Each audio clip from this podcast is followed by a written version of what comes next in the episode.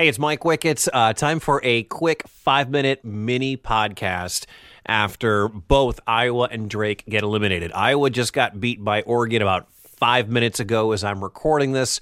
Drake, of course, lost over the weekend in their uh, their I guess their first round matchup with USC. We'll start with Drake real quick because that happened, and then we'll move to the game that involves the Iowa Hawkeyes uh, against Oregon. Look, USC's really good. USC has a lottery pick on their roster. USC is bigger. USC has length. I remember on Friday, if you missed the interview, uh, Drake head coach Darian DeVries joined us and said USC has tons of length. And when you're a team like uh, Drake, who's a little undersized, and that's expected out of the MVC, generally, you know, mid-major conferences don't have the, the, the size of some of the, the big Power Five conferences. So you're going to be undersized when you go up against a team like USC. And they hung with them in that first half. There is no doubt, but you could just see that outside of Joe Yesufu, they didn't have a lot offensively. And you could really see that Drake was running out of gas.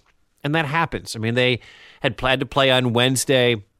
Or check, they had to play on Thursday, then they had to play again on Saturday, and USC had time off since the Pac 12 tournament. So I mean, it wasn't, I'm not sitting here and telling you there's a moral victory for Drake and everybody should feel great about Drake and yay, Drake, hooray, Drake. It's tough to lose. Uh, but Drake had themselves a heck of a run. Uh, they got to the conference final. They tried to endure so many, endure so many injuries, uh, and, and their coach was coach of the year. Everybody's coming back. DeVries said that I think earlier this week that everybody was coming back, and that is amazing because if you can start Joe Yesufu, who I think has earned himself some serious starting minutes, with all due respect to Roman Penn. And I don't know the status of Roman Penn by the time we get to next season into the late fall, early winter. But if my backcourt has Hemphill and Yesufu, look out to the rest of the Missouri Valley Conference. That's that's a tremendous backcourt, and the big kid in the middle, the freshman's going to get better. I mean, the future is very bright for Drake, and not just the long term future, the immediate future. Next season looks really, really good for Drake. So, uh, it, good run, historical season, and you know, it, it it just it's too bad it had to come to an end the way that it did. And who knows what happens if Hemphill is healthy and Penn is healthy, and they have their full complement of players. I don't know how deep they get in the tournament, but they gave it a heck of a run. As for Iowa, I told you on my show and I said on the podcast that this was a terrible round two matchup. They were going to get past Grand Canyon. That's what you expected. But should they get Oregon, and they got Oregon in a very roundabout, weird kind of way, right? They got Oregon in the, um, you know, strangest of ways, I guess, because of COVID and where we're at right now. Oregon got past VCU. And there was the idea rest versus rust, rust versus rest. They hadn't played in 10 days. Well, I'll tell you what, Oregon was rested. And I thought this was a nightmare matchup for Iowa. As I have said all year long, Iowa struggles, and as you've seen, because you, you watch Iowa, when they play against teams that have a bunch of athletic wings that can get out and run, that's Iowa's kryptonite. And that is all Oregon is, is length and athleticism, and apparently really good three point shooting. There were a number of factors that went into today's loss for Iowa. A blowout loss, a depressing way for the year to end if you're an Iowa fan, and for Luka Garza's career to end. I mean, the dude poured in 33 and had nine, and he was fantastic. But Oregon was a nightmare matchup. They get out on the perimeter. They didn't give Iowa too many open looks. And Iowa hit eight threes. They were 8 at 25 or 8 at 26 from the free from the three-point line. I mean, that's a recipe for disaster. Missed buckets go the other way, and Iowa doesn't have the speed or the athleticism to get back and contest those. How many runouts did Oregon have? How many times did they go through the lane and dunk, literally dunk on Iowa today? It was it was the worst possible matchup, I think, for for Iowa. And props to head coach Dana Altman for saying, "Hey, we're going to let Garza or we know Garza's going to get his. We're not going to focus on shutting down Luka Garza, the National Player of the Year, the two-time Big Ten Player of the Year. But we're sure as heck not going to let anybody else beat us. And they didn't let anybody else beat them.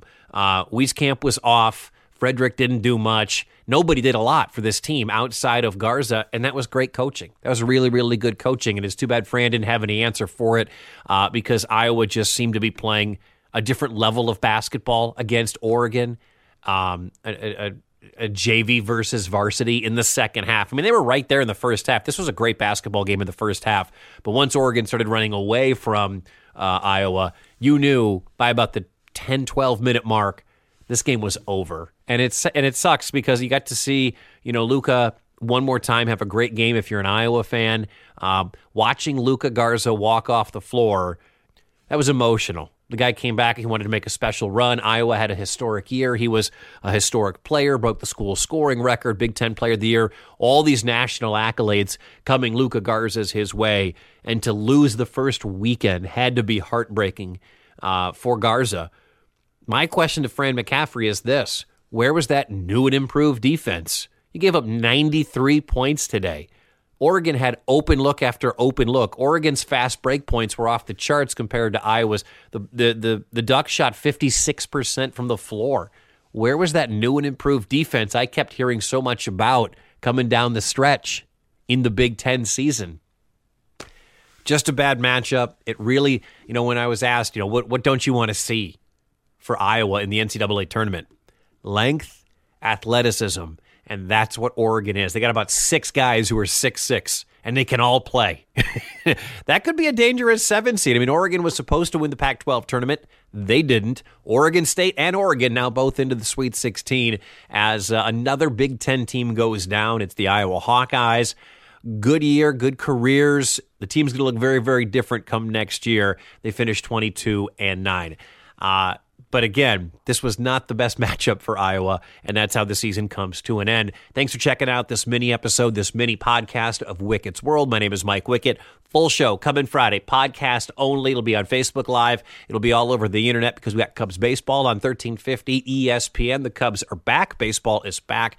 First pitch is at 305 this Friday, which means I get bumped to right here We'll be doing it on Facebook Live, so make sure you are checking it out. We'll have plenty of college basketball to recap, to preview for the weekend. Unfortunately, no local teams to talk about, but we'll have some more thoughts on the Iowa Hawkeyes and uh, the Drake Bulldogs. So don't forget to like ESPN Des Moines on Facebook, follow us on Twitter at ESPN DSM, um, and uh, I think that's it. Yeah.